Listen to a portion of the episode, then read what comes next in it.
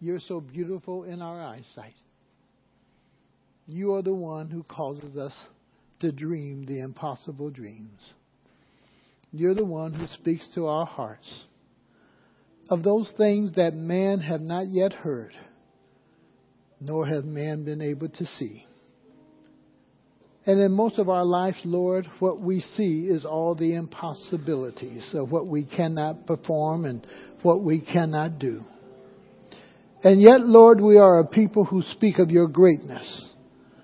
We are a people who constantly declare how wonderful you are. But yet, Lord, we are so fearful to step out in faith and as it has been said, to believe you. Help us, O oh God, as your people to recognize that, Lord, we walk by faith and not by sight. And that, Lord, we truly are a peculiar treasure. That we are different than the people of this world. And we are a people who will not lean on our own understanding. But Lord in all of our ways we will acknowledge you. And you will direct our path. You will order our steps. And you will direct our coming and our going. You are the one who will give us favor in the sight of others.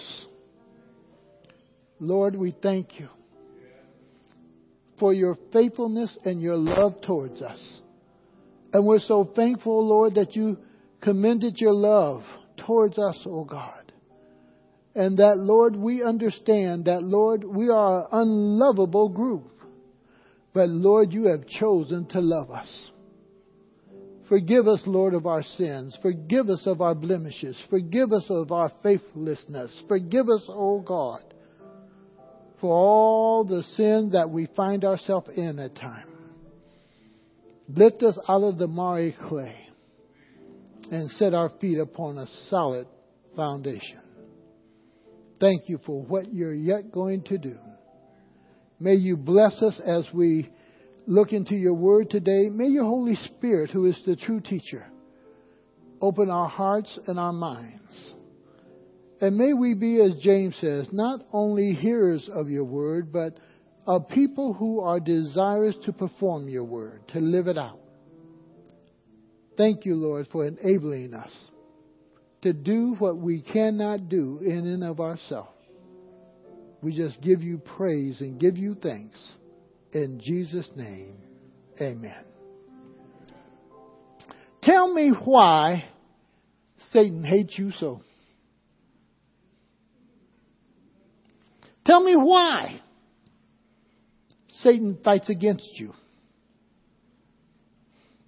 Tell me why Satan is always trying to throw a stumbling block in your path. Tell me why Satan is always trying to upset your world. And understand this Satan wants to knock you out. Satan wants to knock you out. Satan wants to hinder you in your Christian walk. Satan wants you to run away from Christ. Satan wants you to be in a position where you really don't believe in the Lord. Satan wants to put you in a position where you will not even trust the Lord.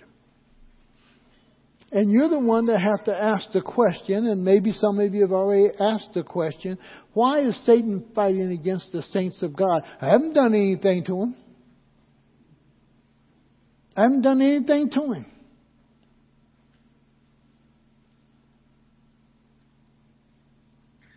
You ever have somebody pick on you and you say to yourself, what have I done to them? Yeah, I haven't done anything. No. But the reason Satan picks on you, because Satan believes he can defeat you. Process of elimination. Can't beat up on God.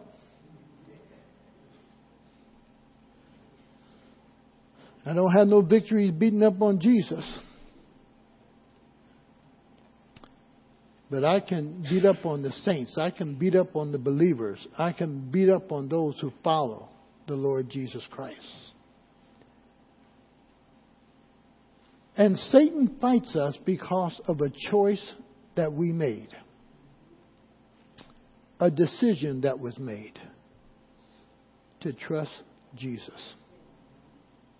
To trust Jesus. To obey Jesus. He picks on. He's persistent. He's constantly at us.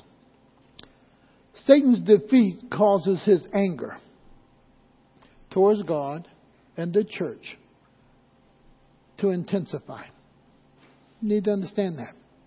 That his anger intensifies because we ourselves oftentimes are fighting against him. And the thing is, the white, you got to get me a new battery for this thing.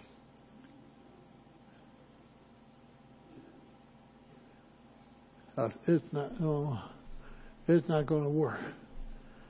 I'll try another new battery. But his anger intensifies because when you look down through the ages, he continues to lose the battles. I'm going to give you 10 battles that he's lost. And you can follow him through Scripture.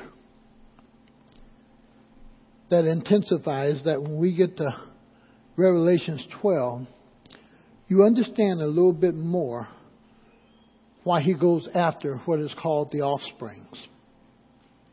The offsprings. When you start in that chapter 12, you also see him attacking Jesus at, at very point of birth. He couldn't stop that. Then the church couldn't stop that. And now the saints. Now, it says his first defeat, thrown out of heaven. We talked about that some last week. I believe he's already thrown out. He has a, he can go back and forth because he's the accuser. But there's coming a point he will not go back in. All the other angels don't go. He goes. The fall of man in Genesis 3. Satan started his busyness. God sets man in a perfect environment. Give man everything he has need of. And tells man just one thing you can't touch. And Satan comes along and says, in a sense, God lied to you because he don't want you to be like him. Knowing that if he could only get the people to do this, there would be a response from God. But it was not the response that he was really hoping for the end of mankind, but that it would be that God came, God saw their sin, and God clothed them of their nakedness. Yes, he did put them out of the garden and they suffered what oftentimes we call spiritual death. But God did not leave them alone because somewhere through that process, Adam and Eve confessed, and we see God continue to work with them and bless them with children. Abraham and Sarah. God calls Abraham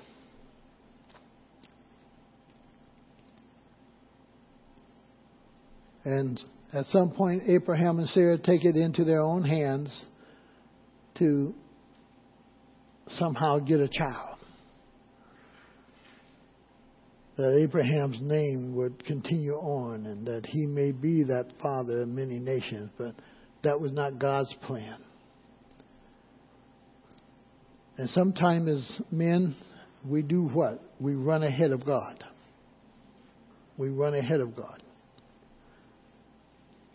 But in their old age, in Genesis 17:19, God tells them that Sarah would be pregnant and will bring forth a child named Isaac. So Satan couldn't hinder God's work. Or he is trying, but he's, he can't stop it. And then the destruction of Israel. in 422, the Lord simply says, Boy, my people won't listen. And my people are bent on evil. Now, the whole process here, go ahead and turn with me Jeremiah 4.22, because it's, it's good to look at it because we need to understand what God is saying here. He says, and, and, and I like the way it starts off, my people. Based on this fact, because we sin and because we falter, God doesn't disown us. He's still calling Israel what? His people. And he says, My people are fools. They do not know me. My people don't know me. They're fools. They are senseless children. They have no understanding. They are skilled in doing what? Evil. They know not how to do good. But they are skilled in doing evil. My people. That's some statement. My people are skilled at doing evil. He goes on and he says, his other defeat.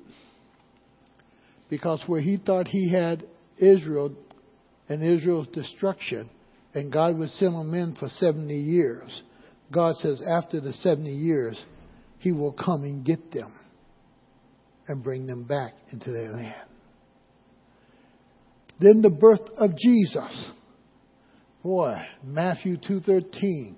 The angel tells them to take the child and do what? Escape to Egypt because what is Herod doing? Killing all the children 2 years and under. Again, Satan defeated. Then Jesus' mission in Matthew 4:10 when he's out in the wilderness and hungry, you, you hear Satan say, If you only do this, I'll give you all this. And Jesus says, Away from me, Satan. It is written. And we get the famous words, It is written. Satan again defeated. Death and resurrection. Romans 1 4, that the power of that resurrection is the proof that Jesus Christ is the Son of God. That Jesus Christ is the Son of God. And then when we get into Revelation 12 11, Satan can't rule over the saints. And that's what Satan has been doing ever since the church has been formed, is that desire to rule over the saints of the Lord Jesus Christ. Jesus says he is the head of his church. And guess who's trying to be the head of it? Guess who keeps troubling the saints? Guess who wants to rule your life? Though Jesus says he's the head of your life, he's the Lord of your life, guess who battles for that lordship? Guess who battles to sit on the throne of your heart? Guess who battles to speak to you and that you would obey his voice rather than the voice of the Lord Jesus Christ. And Satan's beast and false prophet defeated. They are the only two, when you read this passage, that is thrown into the lake of fire alive. The very next verse that you read after it says they were thrown in alive, it says the rest were killed. but they are thrown into the lake of fire alive. And then Satan is defeated after being set free from a thousand years imprisonment or lockup. You might say, well, after a thousand years, I've learned my lesson. No, he comes out and he deceives the nations and then he is finally defeated. because it says in 2010 that he is sent to the lake of fire forever and ever and ever. Satan is angry. Satan knows what his end is going to be. Satan's future is not very bright. But Satan's going to cause havoc, as much havoc as he can, until he himself is totally defeated. Yet God continues to use him as a tool. Satan's anger is spilled out on Israel, the church, and the individual believers who make up the church. Go with me to Revelations 12. We need to understand that yes, we have an enemy and we are in a battle. The deception of many individuals is this. We still play this game as though Satan does not exist. We play this game as though Satan is not going to bother me and I'm doing everything I want to do. That somehow God Himself is not the controlling person. And that Satan can't really do anything to me. And one of the biggest things we do is when we laugh at Satan, thinking that he is something less than a powerful enemy.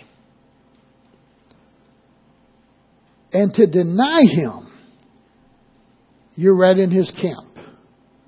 He wants you to believe that he does not exist. He wants you to believe he can't intervene into your life.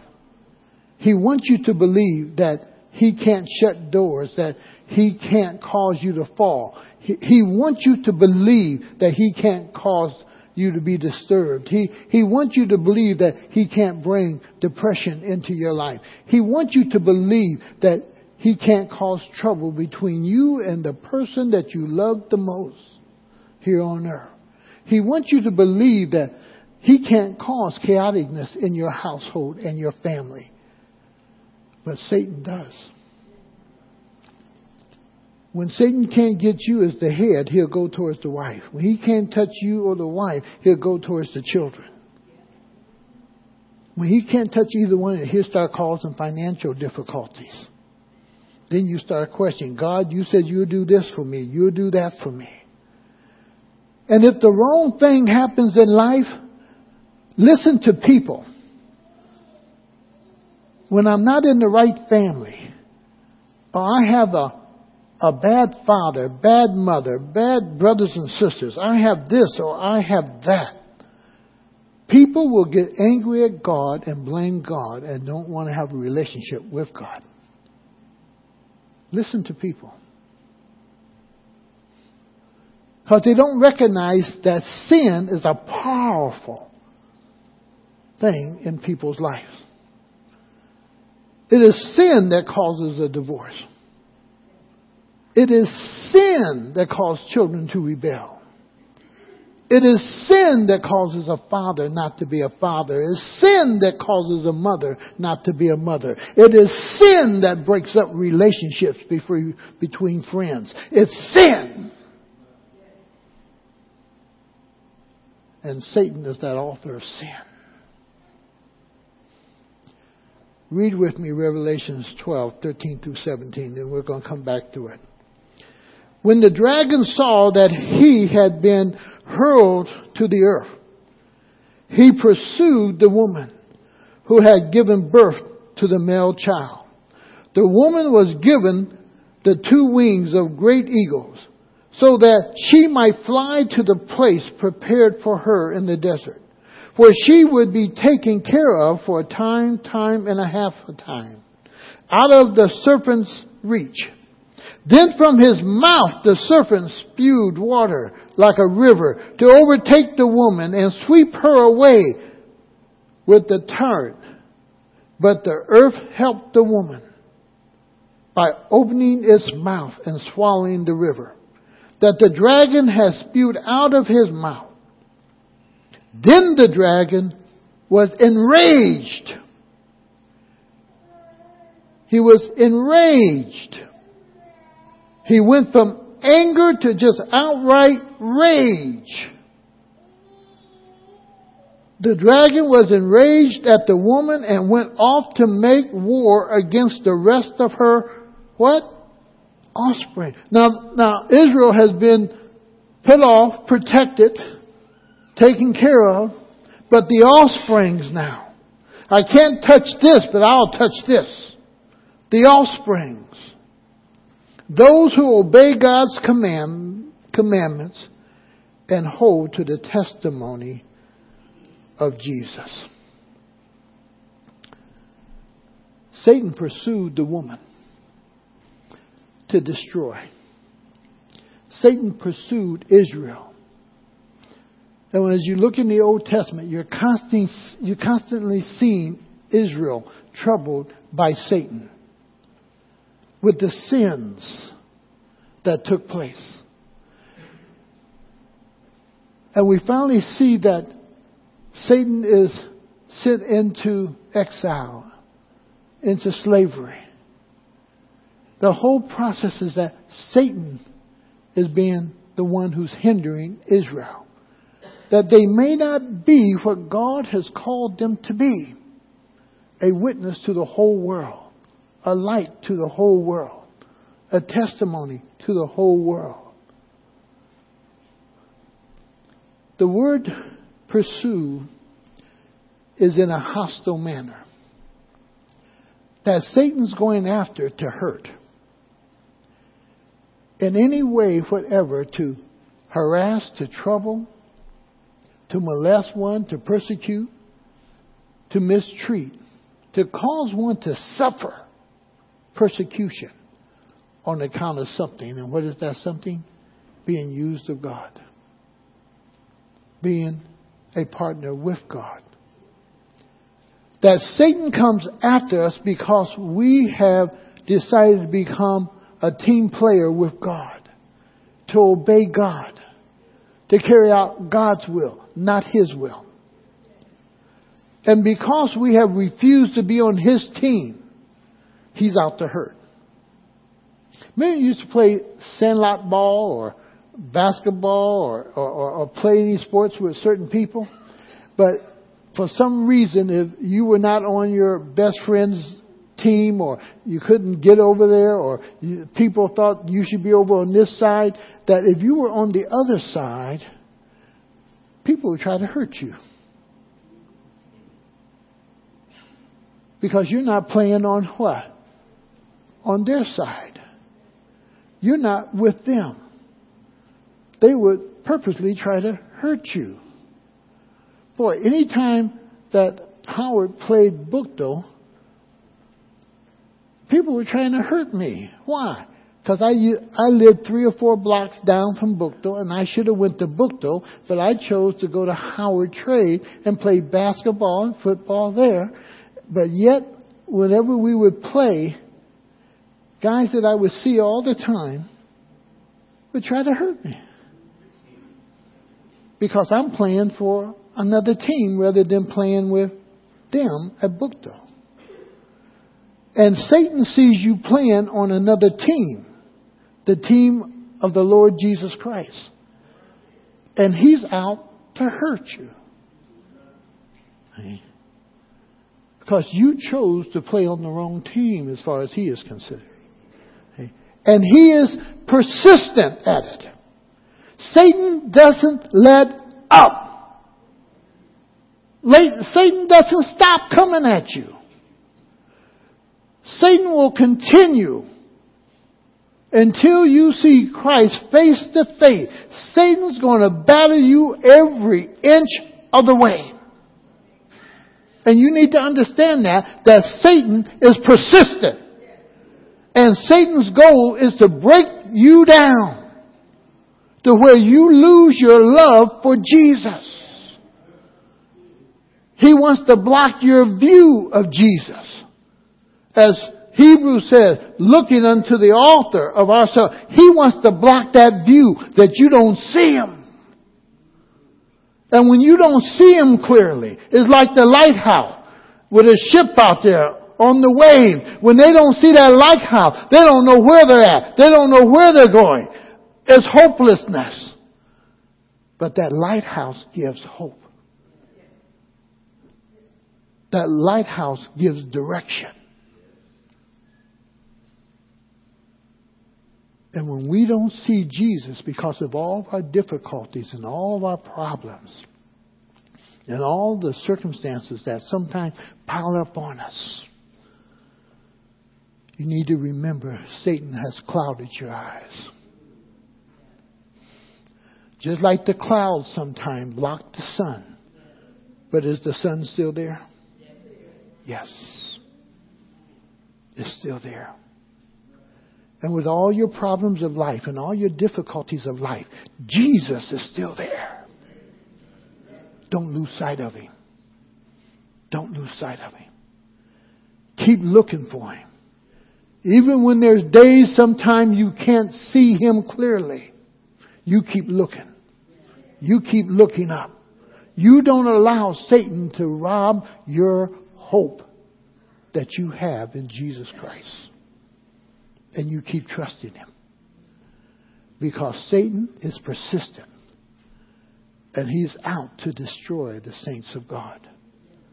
Now, God protects Israel.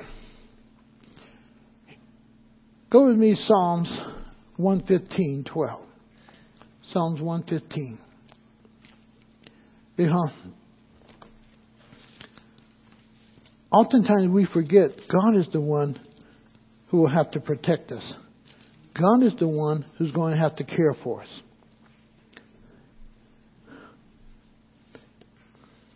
He says, The Lord remembers us and will bless us. How many of you really understand? God remembers you. You're never off God's heart. You're never out of God's mind. Once you become His child, this is a true principle. You become his responsibility. When you become his child, you are his responsibility. He's going to rear you. He's going to raise you. He's going to take care of you. He's going to be there for you. He will not be an absentee father. He'll be right there. You're the one that has to be willing to accept that. That He's there and He's working in your life. And He says, Boy, the Lord remembers us and will bless us. He will bless the house of Israel. He will bless the house of Aaron. That God's going to bless. God's going to keep. God's going to do a certain thing here. Go to Exodus 19:4. Because here again, it is God who is keeping.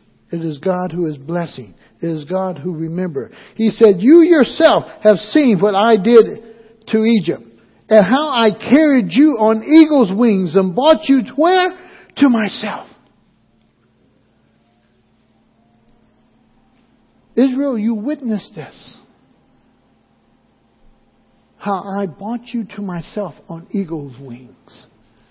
And he gives them eagle wings again to fly out into the desert, to escape to the desert, or to preserve themselves, and He protects them. Whether this be the Roman persecution of the church, the early church of Israel, some commentaries will say that. And they will speak of the German tribes and so forth coming to their rescue when it speaks of the earth opening up his mouth to swallow the water. But here Satan is so angry that God has protected. He used, in my mind, similar tactic that God did. He's going to flood the earth and do what? Wipe them all out. But it says the earth helped them by opening its mouth. And some will say those were other tribes of people that helped to save Israel or save the church. And it goes on and he simply says, Boy, the woman was given two wings in verse 14 of a great eagle so that she might fly to the place prepared for her in the desert.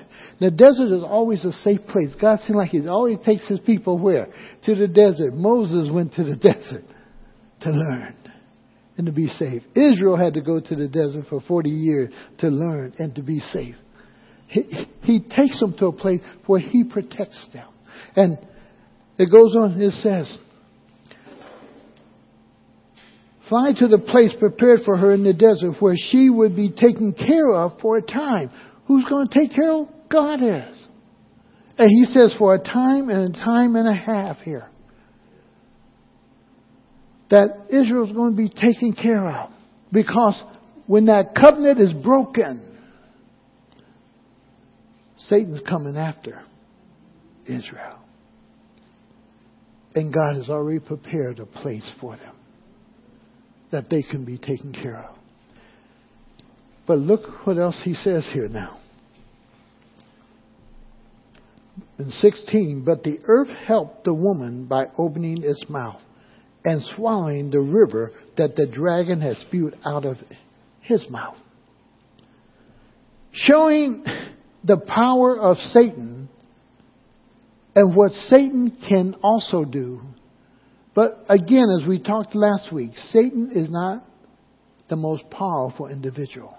What does God do? Opens the earth and swallows the flood. Or prepare people who will assist and help Israel or the church in this time of difficulty. That God is there to prepare and to take care of. Go with me to 2 Timothy 4:18. I like the confidence of Paul because Paul is not dependent so much on man as he is dependent upon God. And we need to take note of what he says here. That yes, even though everybody turned their back on him, what Paul recognizes is this if God be for me, who can really be against me? And therefore, in 2 Timothy chapter 4, come to verse 18, it says, The Lord will rescue me from every evil attack. What will the Lord do? Rescue me from what? Every evil attack. Now, now you and I gotta get that in our head and in our heart. That God will rescue us from every evil attack of the enemy. Now, he's also even giving you clothing to put on that armor of God that you can stand. After you've done all else, just stand. And God's given you equipment to use. But the thing here, he says, God is the one who will rescue you. Even when you take your stand and you can't do any more, God will rescue you. But you have to believe it. You have to be willing to believe that God is able to see you through this. I don't care about the pain, the hurt, or what you're suffering. Can God see you through it? You still have life! As long as you can crawl, as long as you can breathe, there's still hope. And God is able to see you through it. Hear how difficult it might be. God is more than able. But we have to believe that He is. And we have to believe that He will. And Paul is so confident that Paul says, the Lord will rescue me from every evil attack and will bring me safely to his heavenly what? His heavenly kingdom. He will bring me because nothing's going to separate me and my God. He's going to bring me to my heavenly reward. He's going to bring me to himself. He's going to bring me. He's going to do it. And how many of you really believe, no matter what you're going through, that God in His own way have you in the hollow of His hands, and He hasn't let you go, and He's going to bring you to Himself. He's going to bring you to Himself. Hey. Now, in 15 and 16, boy, Satan again, he releases that anger. But again, Jesus said, I will build my church. And the gates of hell will not do what? Prevail against it. And we need to understand, Colossians that Jesus Christ really is the head of his church.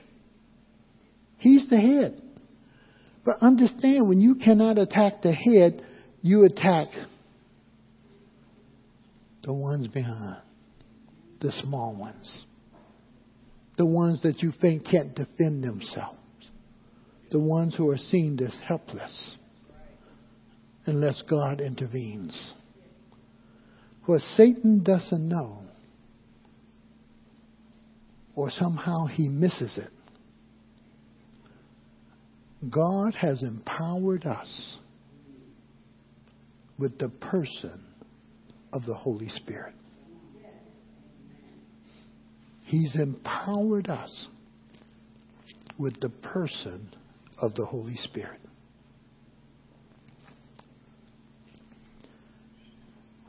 In Thessalonians, it tells us that the Holy Spirit is removed.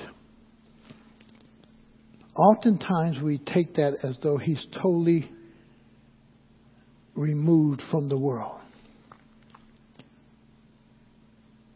May I suggest to you Satan is removed from hindering Satan. That Satan can let loose of all his fury, all his anger, all his sin, all his iniquity, that he is removed out of the way of hindering Satan. But he is in the believer, he is in the saint. Why would I say that? Because Scripture is so clear that without the Spirit, you're none of His.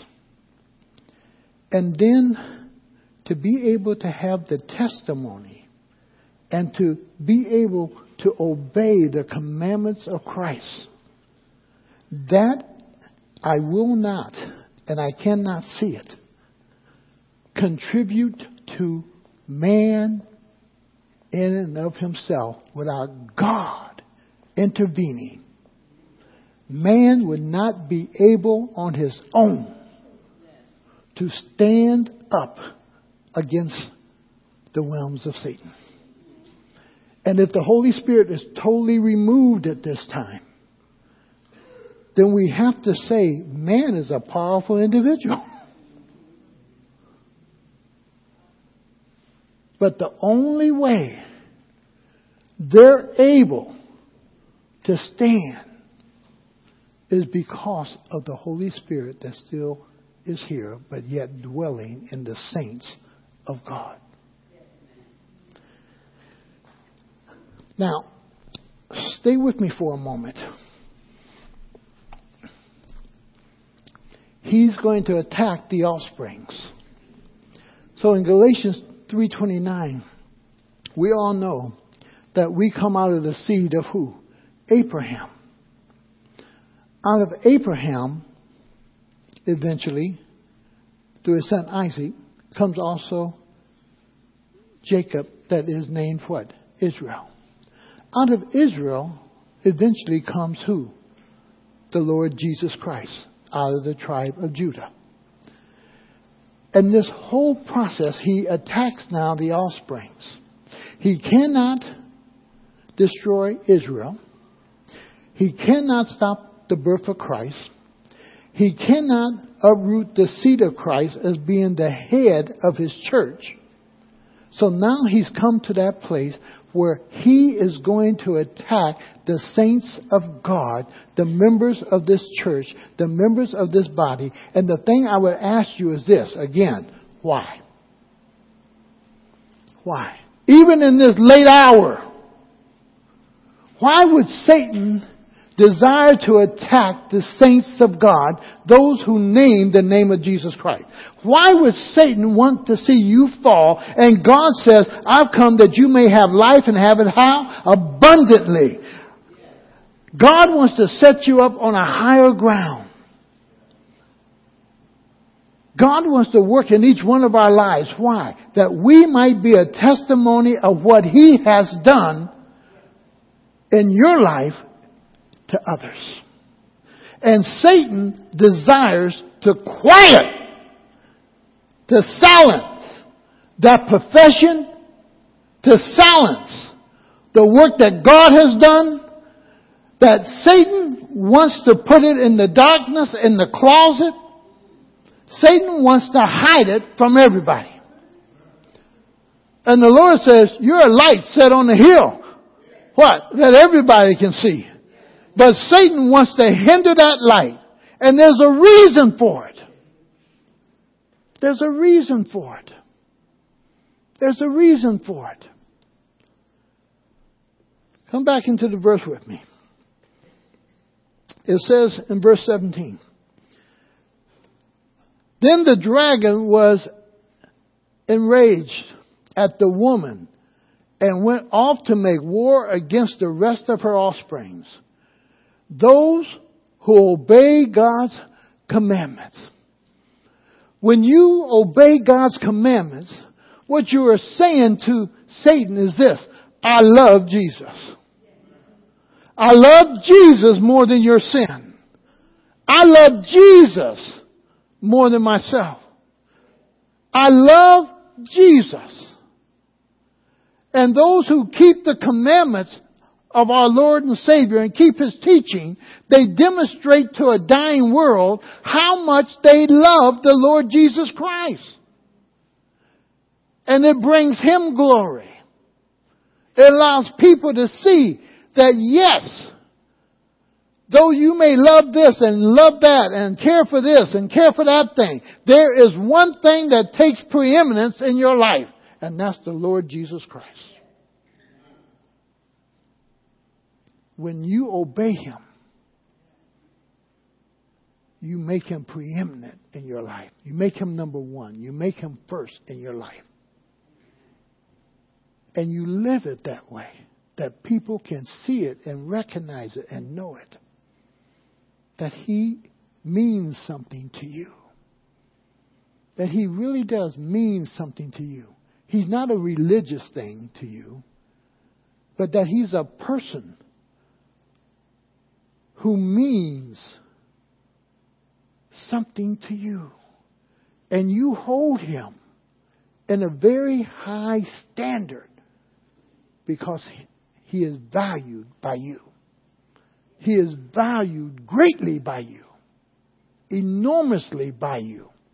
He's more precious than anything else. And you demonstrate that when you are obedient unto Him the real value you have for Jesus. Then he comes back and he says, Boy, they hold to the testimony of Jesus. They hold to the evidence given of their salvation. They hold to what Jesus has done in their life. They don't take it for granted. They don't take it and say, oh, I've been lucky today. No. They hold because they realize what God has done in their life, and that forms their testimony, that forms their witness, that forms their confession, that forms what they're going to share with others. Need to really hear that. Hey. Their testimony. Because see, and I like the way the Holy Spirit, the author here puts it.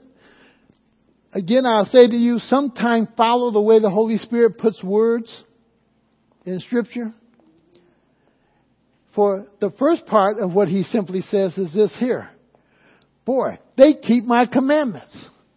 Now, let me ask you something. When you really make it up in your mind Go to Romans 7. When you really make it up in your mind to obey God, who's there? What does Paul say? Every time I desire to do good, what's present? Yeah. Evil's right there. Every time I want to do good, evil's right there. Hey. Follow with me. When you desire to keep his commandments, evil is going to be there. But in and of yourself, you would never have the victory without turning it over to Jesus. And when you turn it over to Jesus, then He gives you the victory. Now you got something to say. Hey, I can brag on Him now. What He's done for me. Not what I've done for Him, it's what He's done for me, enabling me to be obedient to Him. You catch it? And then after I'm obedient unto Him, following His commandments, following His word, and what He's asked me to do, now I have formulated a testimony because I've seen what He's able to do, what He has the power to do, and how He can work in me as weak as I am and not deserving of it, yet He does it. I got a testimony to tell somebody else.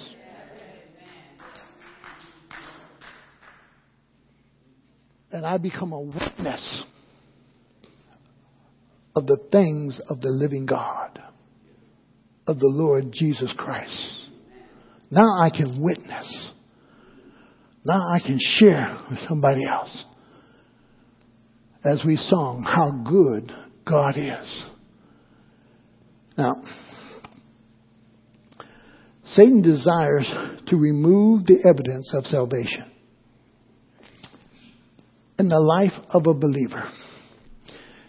And we got people who go walk around, boy, I believe, I believe, I believe, but the testimony, what? The evidence of that isn't where? Yeah.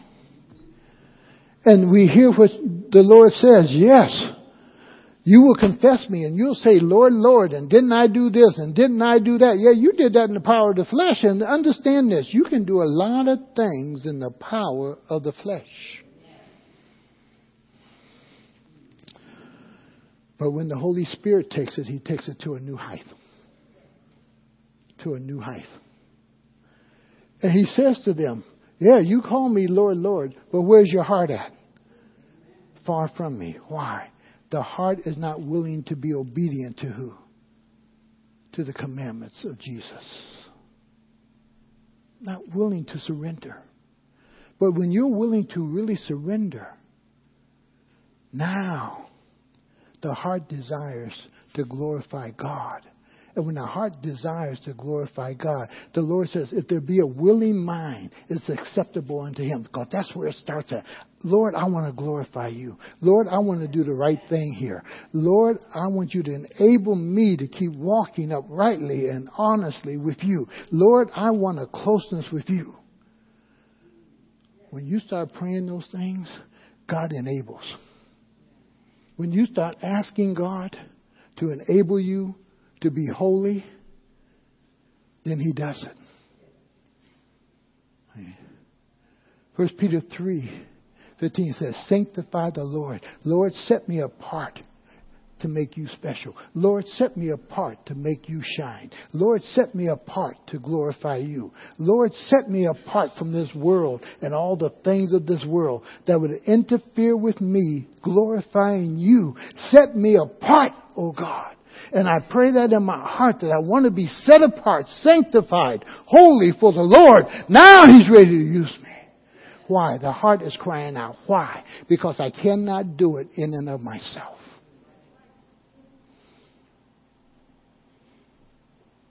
God knows this frail body. God knows this weakness. God knows I'll sin in a minute. God knows I'll take off running after this. I'll take off running after that. Unless He holds me. Unless He enables me to truly walk with Him. Why do why would the songwriter pen such a song? Come home. Come home. Well, you had to be home, but you didn't run away from home, and now the plea is what? Come home. Come home. See, and we need to understand that. We will run away from the Lord. Sin will draw us away from the Lord. Things that tingle in this thing, like if I'm going to miss it, if I'm going to do this or do that. Whatever God has for you, John says, no one can stop you from receiving what God has for you. Don't get all knotted up. Because, see, God wants to do great things in your life that formulates your testimony. Come on with me just for a moment. Go to Romans 10. Remember, they kept the commandments? And remember, they had a testimony of the Lord Jesus Christ? Go to Romans 10. Because there's a reason that Satan wants to hinder the testimony. There's a reason Satan wants to hinder you being obedient to God.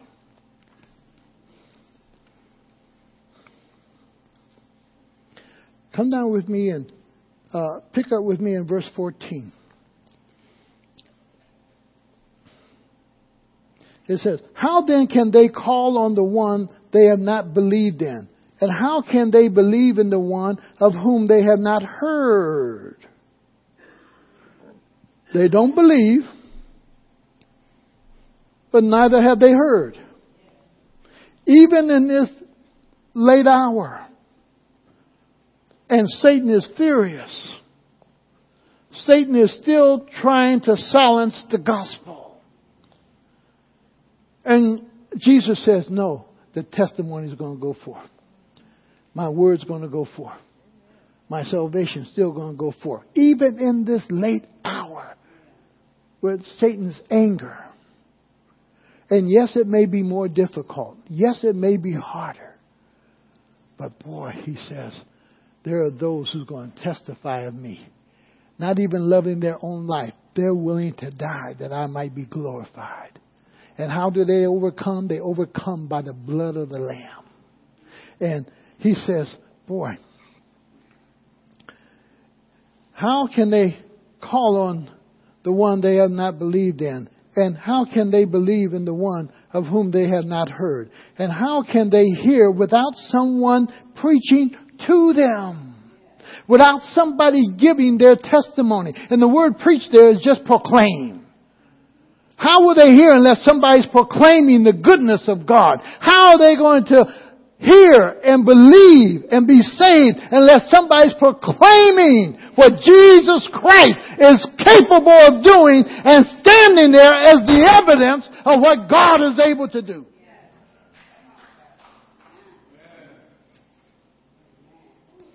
The moment somebody says, I don't believe, you can't argue with that. That's your choice. But I stand here as the evidence of being able to say, I know what my God is able to do to a life that is surrendered unto Him. And He is able to save me, not only save me, He's able to keep me. Don't matter what's going on. Don't matter how Satan's acting up. Don't matter how bad Satan has been. My God is more than able to keep me. And people need to hear that. People need to know that God's brought you out of the miry clay.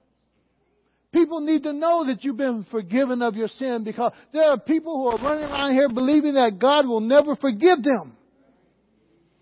They need to know the power of your God and His ability to forgive and rescue and deliver them and to transform them. He says, How will they hear unless someone's proclaiming it? And look what's happening. It's being proclaimed. Being proclaimed. How then can they call on the one they have not believed in? And how can they believe in the one of whom they have not heard? And how can they hear without someone preaching to them? And how can they preach unless they are what? Sent.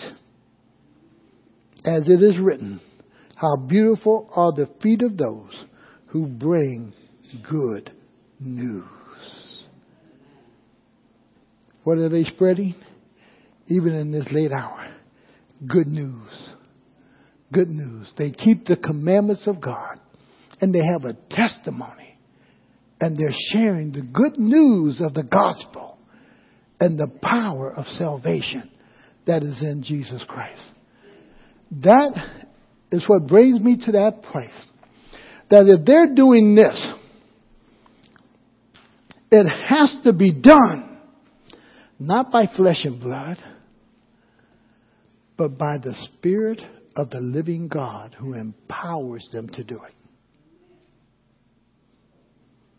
It has to be the indwelling Spirit. Because man in his fleshliness is weak and has not the power.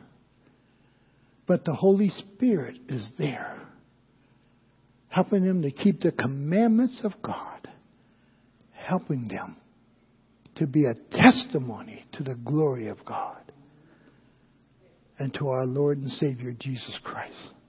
He's there.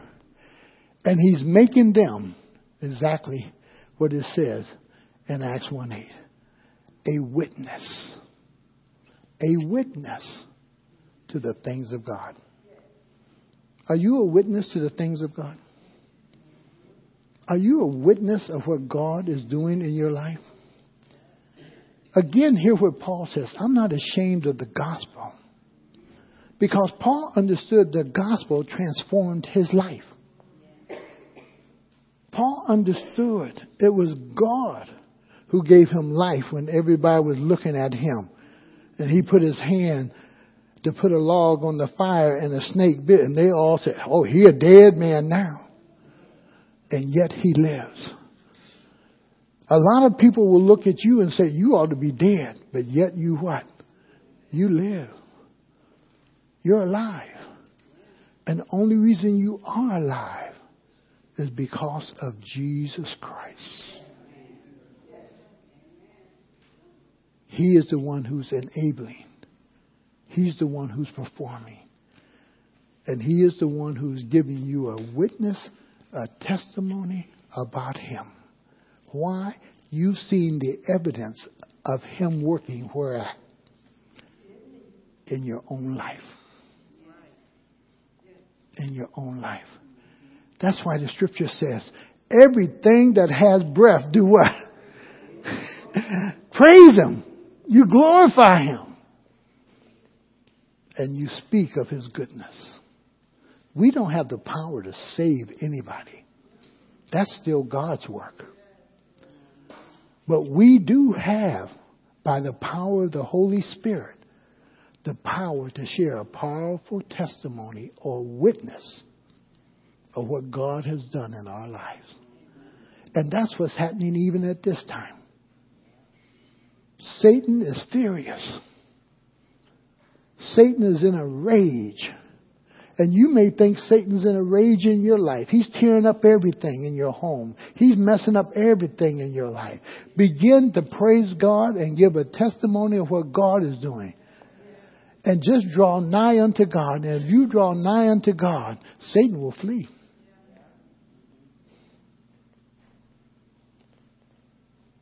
You have been saved just like those individuals in Revelation.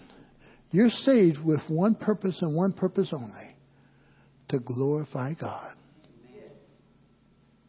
and to be a witness for Him. Amen?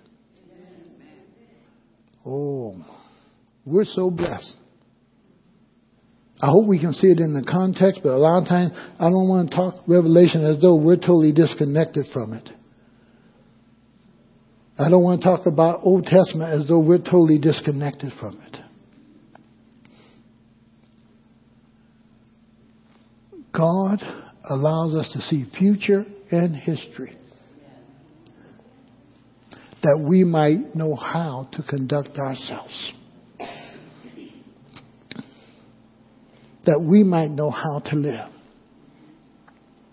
And you need to understand the whole thing of Ephesians is that we're in a battle. That's why he gives you the armor to put on. You're in a battle. What we're seeing in Revelations 12 is the reason for the battle. That's all. And in 13, 14, 15, 16, we begin to see Satan's fury just poured out. And then in 19 and 20, you begin to see, see God act and the defeat of Satan and his foes. But people understand this. You are his living testimony right now. You are called to keep his commandments right now. And you are called, if necessary. And the only way this will happen is if the Holy Spirit really strengthens you, that you do not denounce Jesus Christ and you're ready to die for Christ. Remember last week I said, don't give me the president's address. Don't give me no top secrets. Because I ain't suffering no pain for you. See, I've been and told them where to get hold of you, where to call you, top secrets and everything else. See, see. But when the Holy Spirit dwells in you, he empowers you for the hour, for the very moment for which you are standing for Christ. Right then. Amen. Father, we want to thank you and praise you that, Lord, though we see the anger of Satan, we need not to be fearful of it. And yes, Lord, the intensity of the enemy is going to rise. And even in our day, especially for our children or our grandchildren, they're going to even see more of the intensity of Satan. And may we as parents and grandparents somehow give them insight and help to provide for them the encouragement to stand and to keep the commandments of our God and to be a testimony of our Lord and Savior Jesus Christ. Not to be silenced by the enemy. Not to withdraw from the fight because of what we see take place. But that, Lord, we would prepare our children and our grandchildren if you choose to tarry, that they might know how to stand in that day and in that hour. Lord, help us, O oh God, to see that, Lord, this is not very far off if we see it from your eyes. For us, Lord, we don't know the day or the hour in which you're going to come. We don't know when this seven year period is going to start. We don't know, Lord, when this will take place and that will take place. But Lord, what we do know all through the ages, O oh God, you have always had a remnant and you've always raised up a people, O oh God, who will keep your commandments and be a testimony for you. Lord, minister to us. Let us not be ashamed of the gospel of Christ, knowing that it is truly the power of God unto salvation.